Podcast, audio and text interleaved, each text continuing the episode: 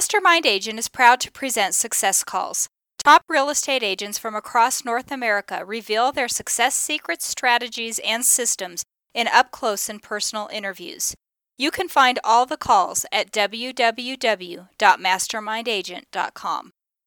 Hi, I'm Mike Cerrone with Mastermind Agent. This month's top agent is Jonathan Spears with Sotheby's International in Destin, Florida.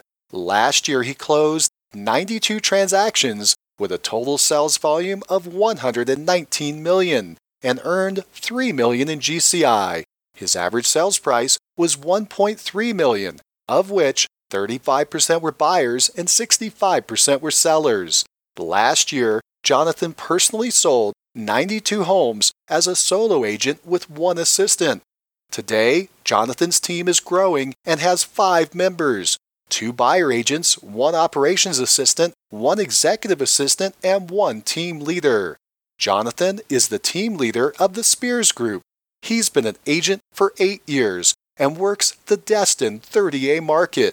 In his short career, he's already sold 343 million in volume and earned 10 million in GCI. In this call, Jonathan talks about entering college at age 14 and graduating college at 18, immediately going into real estate as an assistant to a successful REO agent and processing 50 broker price opinions per week for two years. Moved into sales and was a buyer agent for the team for the next two years. How he transitioned into high end luxury real estate, established a reputation, and began receiving referrals from wealthy clients personally sold 92 luxury homes last year as a solo agent with one assistant. 95% of his business is selling resort and second homes. Why these high end homes are being purchased for enjoyment and investment. His direct mail campaign that established him as the market leader. Why he sells lifestyle, not bricks and sticks his use of Instagram stories to connect with his tribe, visiting five star hotels and modeling their white glove service, team dynamics, profit margins, and more. First, a quick word from our sponsor, RealGTV, Real Estate Agent Lead Generation Television. Need more referrals? Get a free script and simple three part plan used by a top agent to receive and close 74 referral transactions in one year. Just go to freereferralscript.com. That's freereferralscript.com. Now, back to the show. Welcome to the call, Jonathan. Thank you, Mike. I'm so happy to be here. Hey, Jonathan, it's great to have you here. Jonathan, before we talk about what you're doing today, let's go back for a minute and talk about what you did before you got into real estate. Yeah, that's actually a great question, um, especially because I got into real estate at the age of 18, which um, it's kind of unique, especially because I turned 18 in the year 2010, which was a unique time for global real estate markets. You know, we were in the midst of a financial crisis in the United States. I had actually just started finishing my last semester of college when I turned 18. So I've got a unique story. I remember starting college at the age of 14, studying finance, real estate, even construction management and um, I was sitting in class, I believe it was 2008, and when Lehman Brothers collapsed, and I remember my economics teacher's face turning completely white. And it was just a unique time frame to get into an education on not only real estate but the financial sector in the United States. So that investment background is something that has always interested me and started pushing me towards real estate. I remember my classmates calling me Doogie Howser, and at the time I had no idea who Doogie Howser was. so I had to get on YouTube like any good millennial and look up and see who that was and uh, relate. So I was the baby of my class and was kind of ahead of the game and very entrepreneurial, which is what led me to obtain my real estate license as soon as I could. You just uh, opened up a whole bunch of questions I have for you. How in the world did you go to college at 14? That's a great question. I have very supportive parents, which I appreciate. And I even remember my mom dropping me off at class for the first two years. Of course, it was around the corner where I could walk to class and nobody could see that it was my mom dropping me off. But um, I homeschooled throughout middle school, so sixth to eighth grade, and I was able to call up the dean of our local college. At the time, it was uh, Okaloosa Walton State College, and spoke with the dean and basically asked for an interview to where I could test into college courses. They offered a dual enrollment program for grades 10th through 12th. And I essentially told him that I was homeschooled and already doing 10th grade level work. And essentially started my prospecting skills by asking the dean to allow me to start classes early. So after a convincing conversation, he allowed me to take the Florida College Placement Test, where I proceeded to pass and enrolled full time my ninth grade year. Wow. So it sounds like you were doing some type of dual track, high school and college at the same time. Yes, that's correct. I was able to bypass high school classes by taking a full semester load of college courses each semester, including summer semesters. So I actually have never received a high school diploma. I only have a college degree, which baffles some people. uh, I've never gone to prom, but you know I've made up for it in the meantime. Well, I've got to ask the question I'm sure is on people's minds, and that is have you been tested with your IQ? Do you have an abnormally high IQ? I have not. You know, I have people actually ask me that all the time. And for me, you know, I kind of like to think of myself as very humble. So I, it's not something I would have gone and done naturally. So hopefully I, I do have a high IQ because I deal with people all over the United States, C level executives, and they require leadership when they're doing real estate transactions. And so going to college and getting that education base early taught me a lot of great leadership skills. And, you know, I'm thankful to have that today. Another question. It sounds like you were looking into a lot of different investment areas. You said you like finance. How did you pick real estate over, say, going and being a, a corporate raider? That's actually a great question. I started in real estate simply because my entrepreneurial side wanted to get into something other than a nine to five job. So I've been working jobs basically since I started college. I think finance in general was very interesting to me. I was also very independent as a child. So trying to work towards financial independence, um, of course, getting out of mom and dad's house, getting your own car, all of these things were drivers to kind of push towards a career. And real estate was a very natural progression living in a resort area.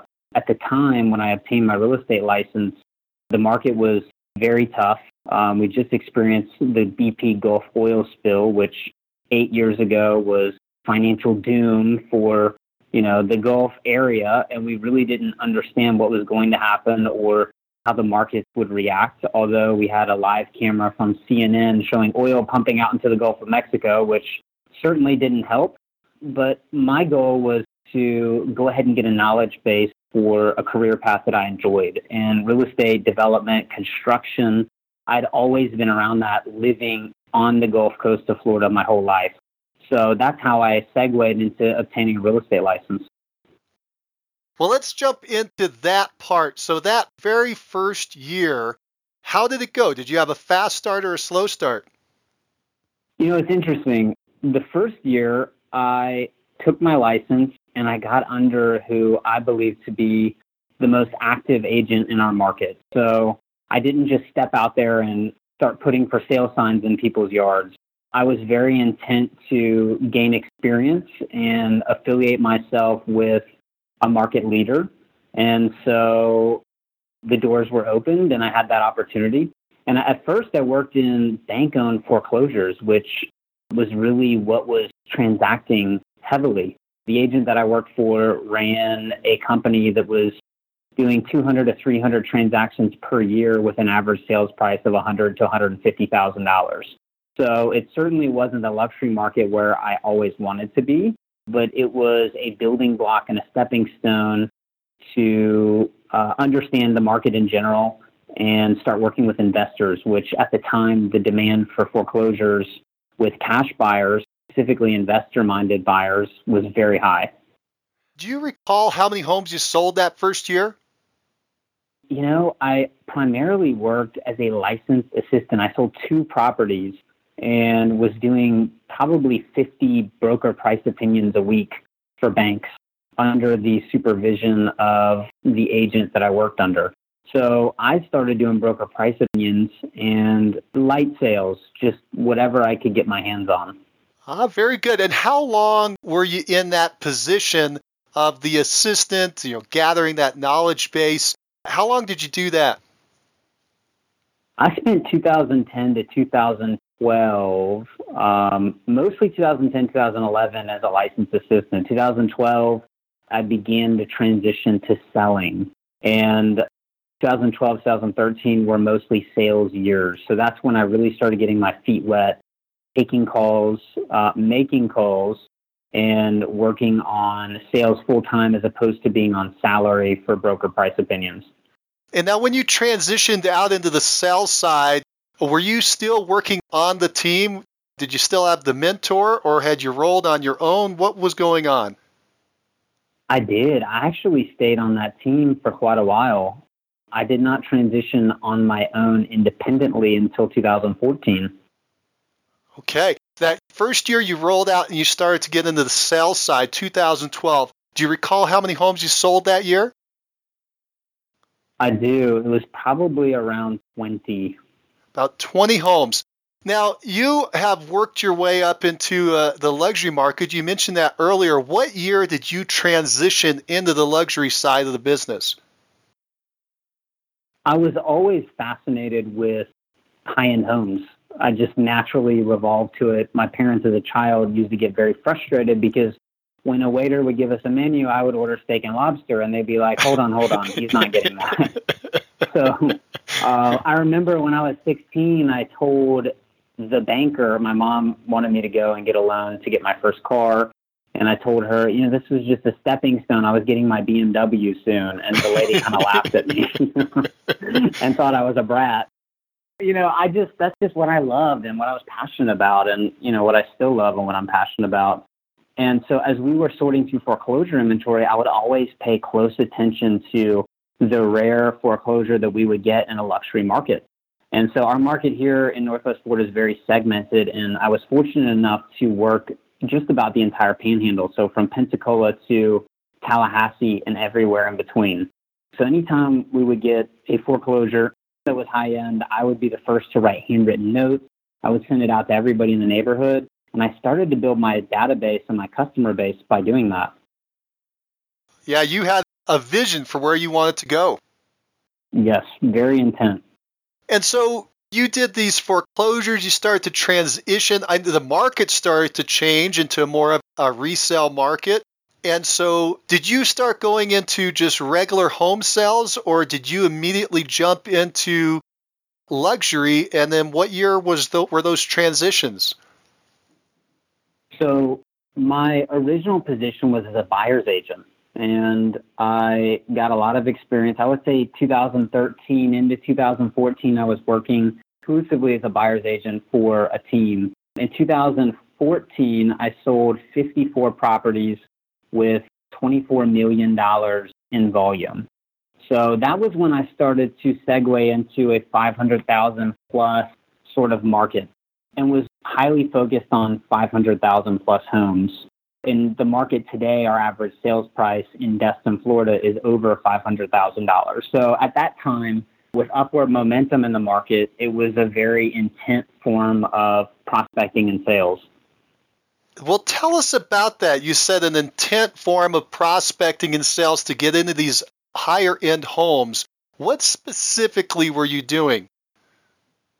So I was building my business based off of what I love, right? So I think our customers come in and they work with us, whether they're buyers or sellers, and they can tell very quickly what you are and are not passionate about. And so I started to find myself taking calls and making calls on inventory that, you know, I wasn't relating to from a passion standard. It really had not much to do with the the income per se, but really the inventory that I loved and what I revolved to and what I was educating myself on. So I was eating, sleeping, and breathing the hot sheet and I could eat, sleep, and breathe the hot sheet 500,000 plus, million dollar plus, and I could tell you all of the statistics about all of the homes. So I was gaining a lot of the market knowledge in the price range that I wanted to work in. And so any opportunity I had, to work with a buyer in that range, I knew everything about it and I could best serve them.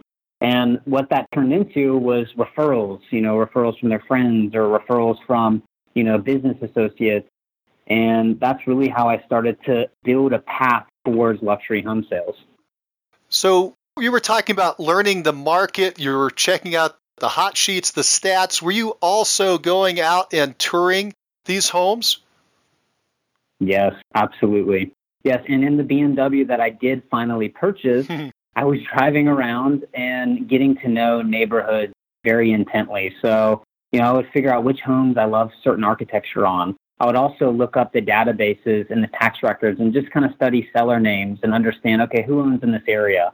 And so, especially when I'm writing letters, at that time I was doing handwritten notes to owners, alerting them of something of value. So it wasn't just a handwritten note to say, hey, you know, I'm here if you want to buy or sell. It was, hey, we've got a unique property coming to market that you may be interested in from an investment standpoint. So all of those things helped me gear my business towards what I was most passionate about, which was luxury home sales. Were you building your knowledge? Were you developing your knowledge of how these homes were constructed or more how they were decorated or their location? What factors were you looking at with these homes? All of the above, which, you know, in my business today, all of those different nuances are absolutely important from decor to architect to construction quality to contractor. You know, I was paying attention to all of the details, which is kind of what I think makes our business today stand apart with white glove service. It's understanding the, the details of a home and being able to convey that in a way that brings value to a buyer or seller. You just mentioned white glove service. What do you mean by that? So, in fact, I actually just got back from a trip to the Four Seasons, and I routinely take trips abroad, whether it's nationally or internationally, to not only visit other Sotheby's International Realty offices, but to get myself out of the routine that I stay in every day. And one area of service that I love to study is hotel businesses. And what I do is model my service locally like a five star hotel would. So we try to just curate everything from the experience that a buyer or seller would have coming into our office. We've got labeled water bottles. We have tours that we put together that are custom made, custom printed. They're tailored to the client. Everything that we do is very efficient as far as value. And when I reference we, it's not only myself, but I've got a team of five that works alongside me so the guest experience at a hotel is, at, especially the Four Seasons or Ritz Carlton or you know the Aman resorts or whatever five star resort you'd like to reference, is always excellent. And so my business mirror images that in that we also want to provide excellent service to our customers. How long have you been in the business now? How many years? This is my ninth year. So it's funny because I've got a seven month old baby. I've been married for five and a half years, and my hair at the top is starting to turn gray. And, you know, I'm like, golly, I've been in this for a little while. And I love it, just like I loved it the first day. So it's good. It's all good. And last year, how many homes did you sell, and what was the sales volume? So last year, I myself sold about 90 houses and that's $119 million in sales volume. Wow. Now, you said yourself, does that include the team that you run, the other agents on the team when you mentioned the 92, or are they additional business? No, it does not. That That's all additional business. Wow. How many properties did your team members sell? Collectively, we represented over 130 million. So the majority of the production was my production. And towards the tail end of last year, I started to transition to a more team centered environment, which we can touch on later. Wow. Well, you know what? Thank you for the clarification. I want to stick with what you've been doing because a lot of people ask where they max out as an individual agent or an agent with a few assistants. And you basically hit 92 home sales last year, 119 million personal production. Do you recall the GCI on that? Uh, it was around $3 million. Wow, that is fantastic. Congratulations. Thank you. Have you ever had a chance to add up in your career, say how many homes you sold or sales volume, GCI, any of those numbers? Oh, absolutely. Yeah. And I'm, you know, having the finance background, I'm big on numbers and not only my numbers, but, you know, the numbers in the market in general. I've represented individually just under 350 million in career sales, which to put it into perspective is over 13 million dollars per year for every year I've been alive. right. Did you ever add up uh, the GCI over that time? Yeah, it's I mean it's around 10 million dollars. And how old are you? I just turned 26. Wow, I want everybody to let that sink in. That's pretty amazing stuff. Congratulations. That's uh, some high Thank you. Yeah. Say the last two years I've been recognized on the Wall Street Journal and Real Trends top 250 list on the volume side. And both years I was the youngest agent represented on the list. So very proud of that. well, you should be. That's pretty spectacular. Now, where are you? Where is uh, Destin, Florida? That's a great question. Sometimes I talk to my Sotheby's International Realty counterparts, and they're like, "Is that near Naples or Fort Lauderdale? Where are you in Florida?" And fun because it's it's really a, a great kept secret. We're in the Panhandle of Florida, the Destin 30A corridor, as we like to reference it. So between Pensacola and Panama City, on some of the whitest sand beaches you've ever seen. Do you know what the population is down there? That's another great question. Full time in Destin, Florida, we have about 15,000 residents. And in the summer, that swells to 150,000 people at any given time. Wow. The homes that you're selling, are you selling to the people that live there as a primary home, or are you selling to a second home market, resort market? I would say 95% of my business is second home resort market. Very good. And the average price in the, the whole market, what do you say that is? For Destin, Florida, we're around $550,000 if you averaged in primary residences.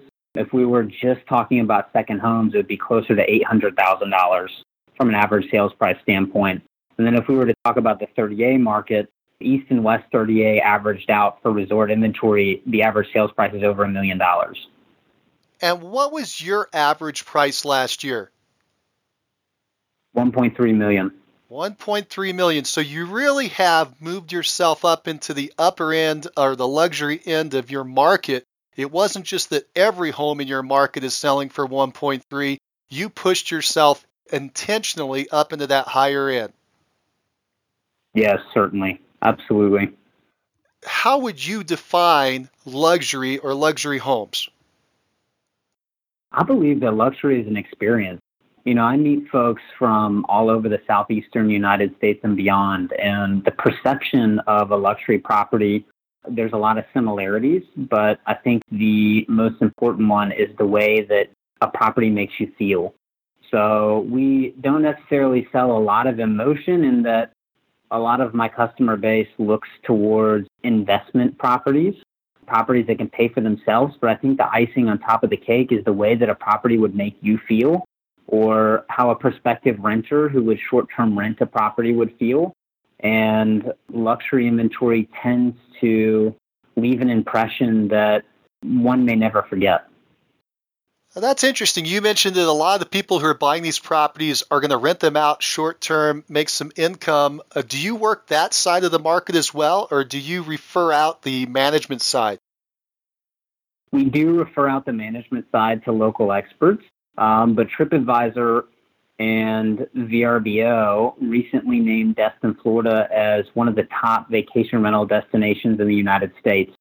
So a lot of the purchasers that we have coming into our market call them second, third home purchasers, are enjoying around 10% gross return on investment from their rental property, and that's renting it out maybe 30 or 35 weeks a year.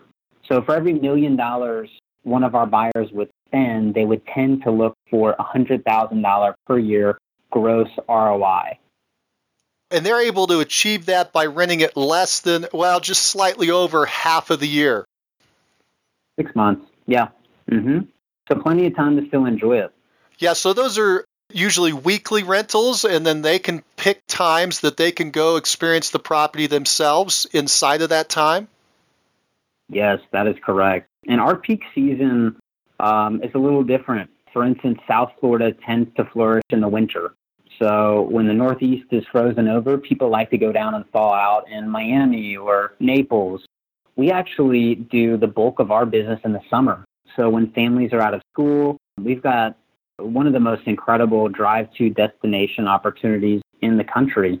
So we have influx from Dallas, Nashville, Birmingham, Atlanta, all the way up to major towns in Arkansas. So it's really a unique economy. Now, a quick word from our sponsor, RealG TV, real estate agent lead generation television, where top agents reveal exactly how they create consistent flows of home buyer and home seller leads into their practices every month. Need more leads? Hit the pause button right now. Open Google and search RealG TV. That's R E A L G dot TV. Now, back to the show. Let's talk about how you're generating the business. You've got, you said 95% of the business is the second homes resort market. That means they're not locally there.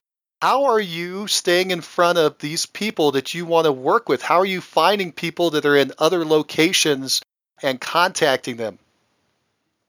That is a fabulous question. One of the main drivers of my business, and you know, Mike, as we transition from, you know, early stages in my career working as a buyer's agent to independent agent working buyers and sellers, and then we, if we reference last year's numbers, which I think 65% of my business was sellers, we're reaching the seller market through postcards and direct mail, providing value through direct mail, especially because most of these individuals aren't here they're they're busy with their everyday lives and aren't necessarily paying close attention to the market outside of what's put in front of them that may be of value. So direct mail is a huge part of my business. Wow, it sounds like the old geographic farming. You're mailing out to homeowners yeah. in a certain area. It's just that it's you're going to these people that own properties. They're elsewhere. They're outside your state. So let's talk about that. What are you mailing out specifically? You said postcards and direct mail. What is on the postcard? What does it look like? Uh, give us more details. Yeah, of course. You know, a traditional postcard is more like a mail away home to say hello. You know, I'm on a trip, I'm traveling. When I reference a postcard from our perspective, we use a company called Express Doc. An Express Doc is a fabulous way to create different farm markets, different segments of your market you want to farm, and tailor um, quality imagery, valuable input as far as the market data or you know recent sales listings, and blast that out to different folks. So we we do 11 by 7 postcards. So they're jumbo postcards and the one reason I reference them as postcards is because it's something simple. There's immediate imagery that the customer may interact with that's very relevant to that particular market that they may own in. For instance, let's take a neighborhood of 500 homes. And let's just say that my team represented not only the majority of the inventory in the neighborhood, but we also have a new listing coming up. There are multiple calls to action on our postcards that present value to a prospective seller or somebody that's just wanting to keep up with the market. So we're very intent on providing different input on those postcards as well as call to action that kind of references our team to engage them, as well as an IVR number, which is a voice recording that we have that really doesn't create any obligation for a prospective customer to talk with somebody per se, but to get information while simultaneously we're able to capture their information and follow up with them in a way that would again present value. You've mentioned that you're sending out these jumbo postcards 11 by 7. I assume they're full color. What type of images are you putting on the card? So we typically will hand select quality professional photos of a recent new listing or a pending property or a sold property and juxtapose that with verbiage that we also curate that is tailor fit to that specific property. So maybe we take some of the marketing verbiage from the MLS and just kind of go through statistics on the home. Let's just say we've got a recent record breaking sale at a certain price per foot that's very compelling. For instance, we just closed a property at $1,500 price per foot, which some would say is a Manhattan level priced home. Um, very engaging statistics. Going back to the numbers, you know, we just want to pull out what's relevant and what may be appealing to a homeowner to make sure that we at least get the opportunity to stay in front of them when they decide that they want to sell or need advice on their particular property. Sounds like you're sending out evidence of success, the old idea of a just listed, just sold, just under contract. You're showing people what's happening in your market. Are you including prices on there, bedrooms and bathrooms, or more generic to try to get them to call in? Just kind of backpedaling just a bit, Mike, we're also using frequency. So, you know, we may start a campaign that is three or four postcards in depth. So it may be announcing a new listing and then announcing a pending sale or announcing a sold sale. And so it just depends on what stage of the process that we're in that we decide to either give a sales price or give a price per square foot, depending on what's compelling to that particular area. Okay, so like if you're setting a record or it's something somebody would be excited about, that's when you would include the price. Yes, you're exactly right. Now you mentioned you have call to actions on the postcards. What do you mean? What specifically what are you asking them to do? So the call to actions are fairly simple. You know, it may be as simple as considering selling, give Jonathan a call. And at the point that we would place a call to action on the postcard, it would be in an area that they would have already been educated not only on what they're calling about, but the market, our market statistics as a market leader in the area, all of which typically creates a very compelling reason for somebody to pick up the phone. Now, you've also mentioned you have the IVR, the old 1 800 number info line. Are you getting a lot of calls in on that? Yeah, we are, absolutely. The buyer side of our business benefits even more so from IVR. I think a lot of sellers tend to call my cell phone number directly, which is also provided on our postcards, but you know, sometimes people just want factual data and don't really want to talk to anybody. So we want to present that option as well. Not only can they call, but they can also text an IVR number. How many pieces of mail are you sending out in a given area per year? Are you sending out monthly, weekly? Is there a number you're trying to hit? Yeah, we're sending them out weekly. Our market's so segmented, and we're one of the few agents in the market that really serve as many folks as we can. Hence the 92 home sales per year. That's very unique in our area for a luxury agent the average home sale transaction volume would be around 25. So I would be close to four times the average. Our mailings are as frequent as once a week to twice a month. Typically, we wouldn't send out more than one piece per week to a specific area, but the areas that I'm farming, I'm sending at least four, po- or I'm sending around four postcards per month too. Now, the areas that you're farming, how many properties are there in the farm area that you're working? Typically, one postcard goes to between 500 and 800 recipients. Okay. That's like a just listed or just sold. I assume you're doing a, a circle mailing around it. When you say farming, are you farming just the neighborhood of the particular business you're working, or is there a larger farm that you're always working in say you said 500 say of a thousand or 2000 homes that's a great question it's really all of the above so our market being fairly segmented in that you know a beachfront house would require data that is probably not relevant to a second row home so we may only mail out to beachfront homeowners if we represent a beachfront sale versus a homeowner that's directly across the street now, when I mail to the homeowner directly across the street, I may include the beachfront owners as well because they like to know what's going on regardless of the market. So we, we really have learned trial and error what provides the greatest response as far as uh, getting a farming list nailed down. you're sending out a tremendous amount of mail. Do you get kickback from people saying, hey, stop sending me so many postcards? If anything, I can't walk down to the beach because people recognize my face and they have to talk to me about the postcards. so I would say that's a good response. Very rarely, I mean, maybe I've had like two in the last couple years.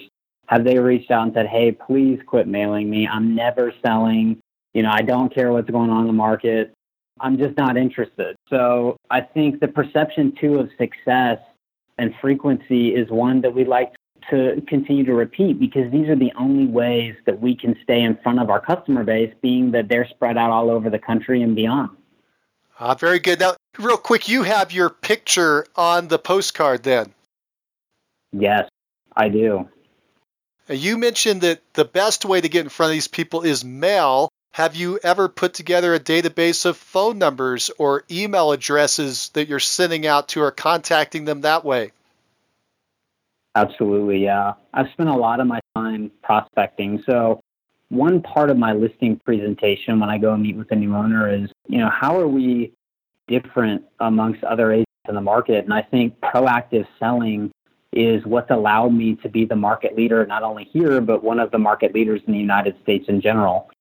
I think that my style is not to sit and wait for my phone to ring. So, a very traditional way of marketing a property maybe just to put it on the MLS, place a couple ads in a magazine. I will pull mailing lists and will derive phone numbers, and I will call everybody that may be in a neighborhood, or I'll have my buyer's agents call out folks in the neighborhood, seeing if they may be interested in a new listing that's come on the market you know, we've received some great responses from folks who enjoy getting phone calls fairly at random, right? Because you're prospecting a potentially cold lead to just keep them informed on what's going on in the market. So we do compile phone lists. Those are usually obtained by trial and error. There's a forewarn app that our market started to use that does a great job with you with giving an opportunity to kind of find a phone number or a relevant phone number for somebody. Although we don't, we always say we don't stalk people, but we really try to get their information so that we can be of service or of value, especially because they don't live here in the market. And what was the software that was helping you find out the phone number? This software is more of a reverse prospecting piece. So if I find a phone number, I can basically check its authenticity on an application which you can download on your iPhone or Android called Forewarn. Forewarn, F O R E W A R N. Ah, Forewarn. Very good. And that's been working well for you. Yeah, it works great. Thank you for sharing that. I want to switch gears, although we may be in the same territory. Uh, your past clients, you're getting a lot of business from past clients in Sphere of Influence. Do you have a database of past clients and sphere of influence that's separate from the geographic farming that you're doing? Yes, yeah, definitely. Um, we've got a database of past clients that's close to 5,000. You know, whether it's in that, that may be duplicate in that it could be husband, wife, but we typically stay in touch with past customers if we're not calling them on the phone on a weekly basis. We're emailing them and keeping them updated with the market through a program called Rezora. And so I keep all of my past contacts, past sellers, buyers in a Rezora database. Okay. So Rezora is the software you're using. It's helping you track these folks and stay in touch with them on a weekly basis. You're sending out either email or making a call. How often do you call these folks over the course of a year? I'd like to talk to somebody at least once per quarter. So, uh, if not once a week, I mean, as you can imagine, running a business like this for the last four, five, six years, my time is so limited, and the people that I'm working with tend to become friends. And so, you know, I spend a lot of time with my customers. It's hard to even differentiate them from a clientele standpoint to you know a friend standpoint because they're they're so intermingled in my life and uh, and I enjoy it that way. So as frequent as possible is is usually my goal, and then I also try to look to connect with folks when they're in town. So when I say that, most owners would come down maybe three to four times per year. So that kind of coincides with that once per quarter goal that I have to connect with past customers. So, Jonathan, I understand you're doing a lot with social media. Uh, what does that mean? What are you doing? We love to hype up our listings before they come on market. And one way that I have trained my database to pay attention, and one way that I'm able to keep in touch with uh, a lot of very important customers as well as the co-broker community is through social media. So Instagram stories has become a very important part of my business. Um, Facebook is a very important part of my business.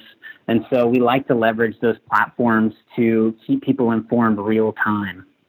Instagram stories. I don't know a lot about that. Why don't you tell us what that is?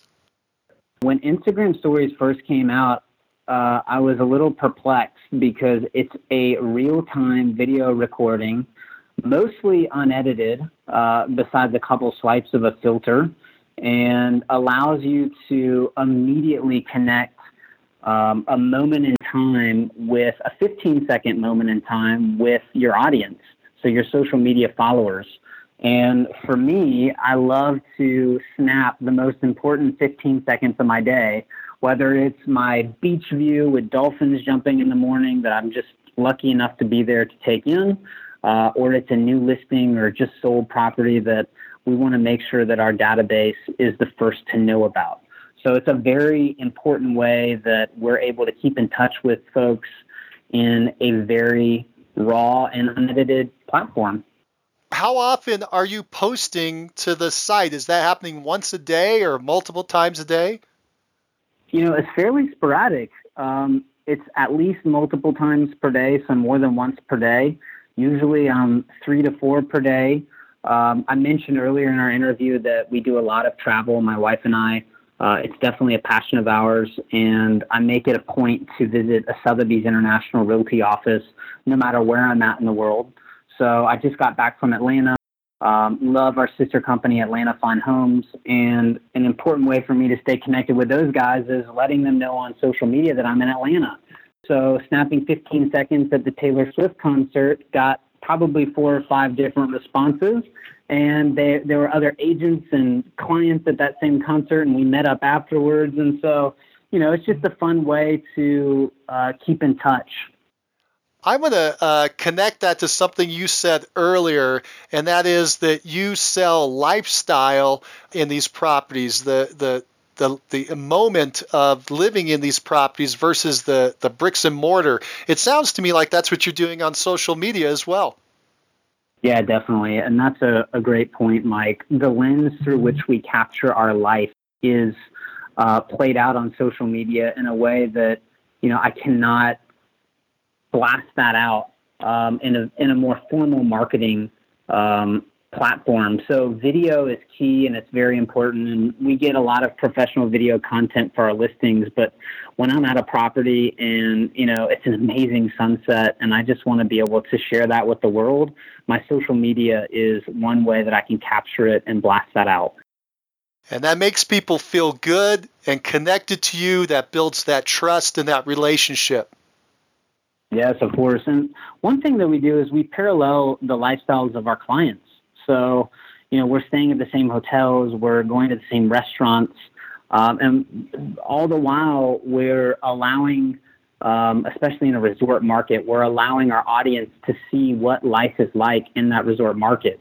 You know, what am I eating at dinner? Is it um, key lime pie or, you know, where am I at? Is it a great restaurant that Emeril Lagasse has? So it's just really trying to curate and blast out what my lifestyle is like, which is what most of our buyer profile wants in a resort market. And you're showing them that you are one of them. You are part of their tribe. And again, it creates that connection.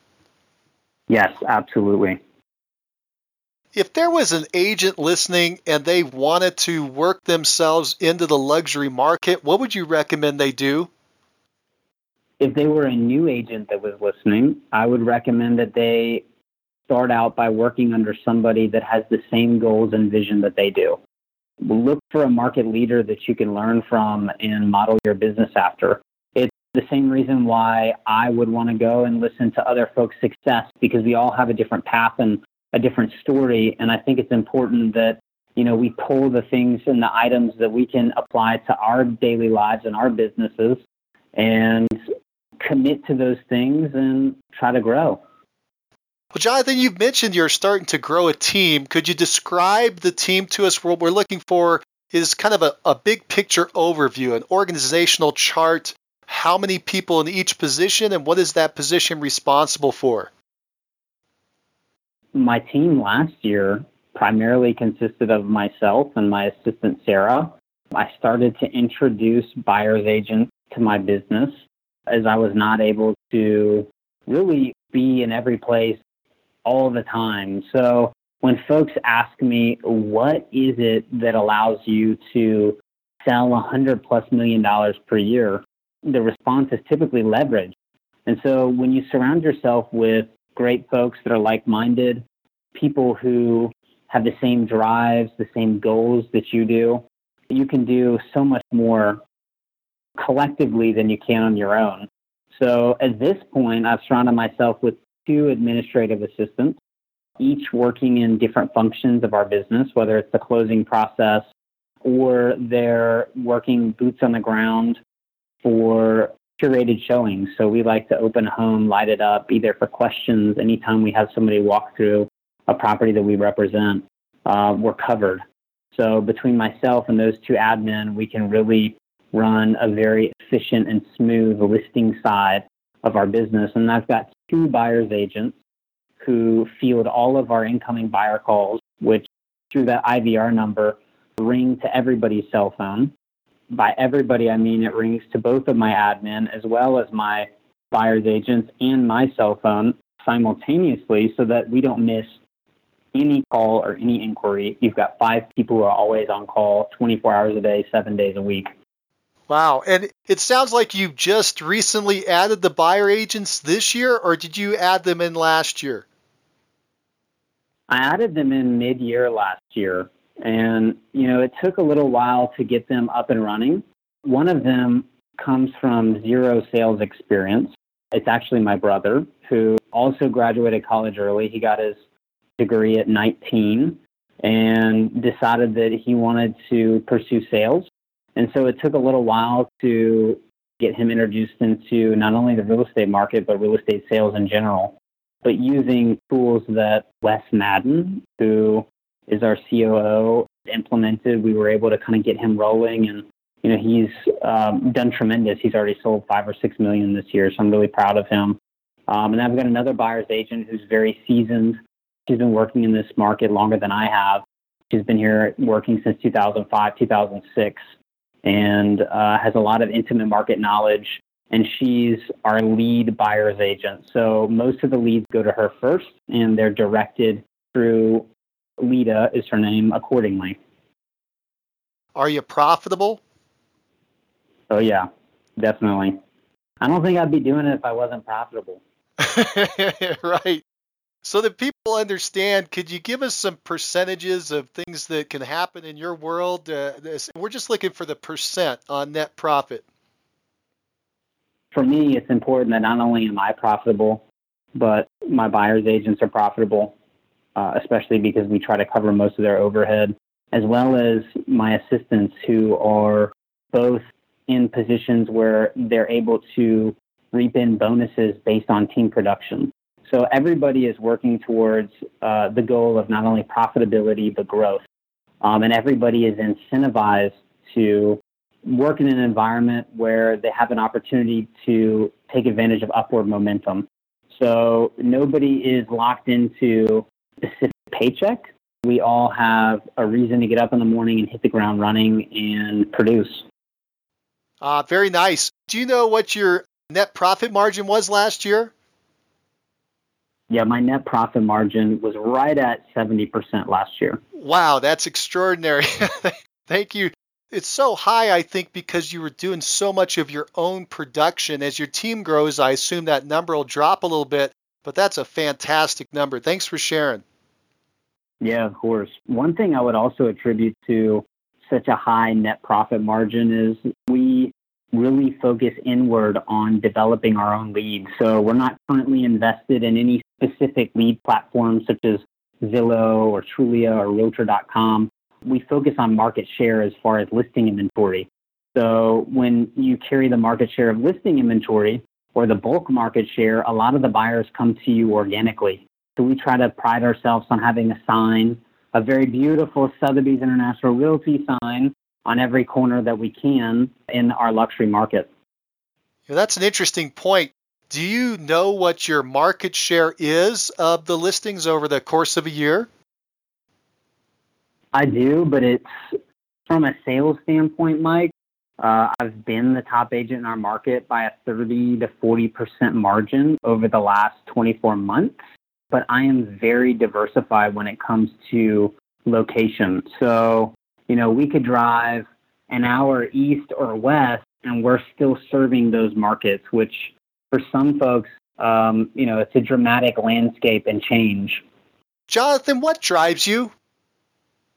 My passion for helping people. Um, a lot of folks ask me, you know, what makes you get up every morning? Why are you so driven? You know, what is that? And, you know, for me, it's I love to help. I love to serve. I love to be an advisor. And I get a lot of joy out of helping folks not only achieve their dream of second home, but also achieve a dream of an investment property, something that would kick off income, hopefully cash flow. So that's what really gets me excited. Well, Jonathan, if you were going to advise a brand new agent just getting in the business, what would you tell them to do first? The first thing I would do if I new agent in this business is set interviews with the top agents in the market and just have an opportunity to sit and study and be mentored by them. I would reach out to someone that I admired, somebody that I got along with, and offer to be an assistant or work. I mean, shoot, I would work for free. I would go get their coffee every morning just to kind of be in that environment because that, that environment is what is so important that you create and can learn from uh, when it comes to team culture. Well, Jonathan, do you think the top agent interviews like the one we're doing now with Mastermind Agent are valuable? Oh, yes, definitely. Uh, in fact, I got a lot of joy just from listening to other folks who've been on the program who run very different businesses than I do. We each have our own pathways to success, but everybody has certain nuggets of wisdom that they can leave along the way that I believe are pivotal for someone else to take hold of and implement in their own businesses. Well, Jonathan, I've come to the end of my questions for today. Do you have any parting thoughts for the listeners? I think that my parting thoughts would be to continue to persevere without exception. Even when things get tough, especially in the real estate world, we live in cycles. So ups and downs are very common. I think becoming comfortable in those ups and downs is the most important thing, being very decisive unwavering. That's really what's helped me push through my business and grow it to the level that we have. And what I believe that will continue to push our business and continue to allow us to serve incredible customers throughout the U.S. Well, Jonathan, you are a very impressive 26 year old entrepreneur. You quickly knocked out college and you quickly succeeded at real estate.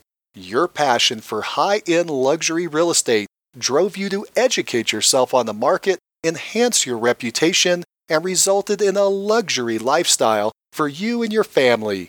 You've melded proven marketing concepts such as geographic farming, direct mail, interactive voice response, and prospecting with modern social media such as Instagram stories into a powerful high end marketing machine.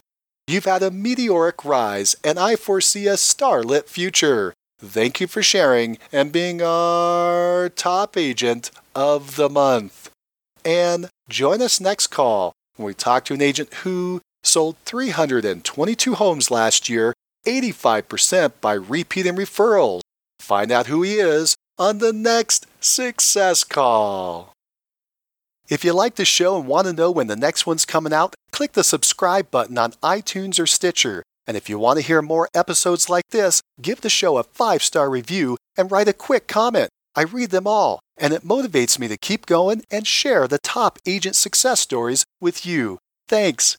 If you're looking for more ways to generate leads, check out our sponsor, RealGTV, Real Estate Agent Lead Generation Television, and their giant database library of video trainings where top agents reveal, demonstrate, and discuss their best lead generation methods. Visit RealGTV, R E A L G dot TV.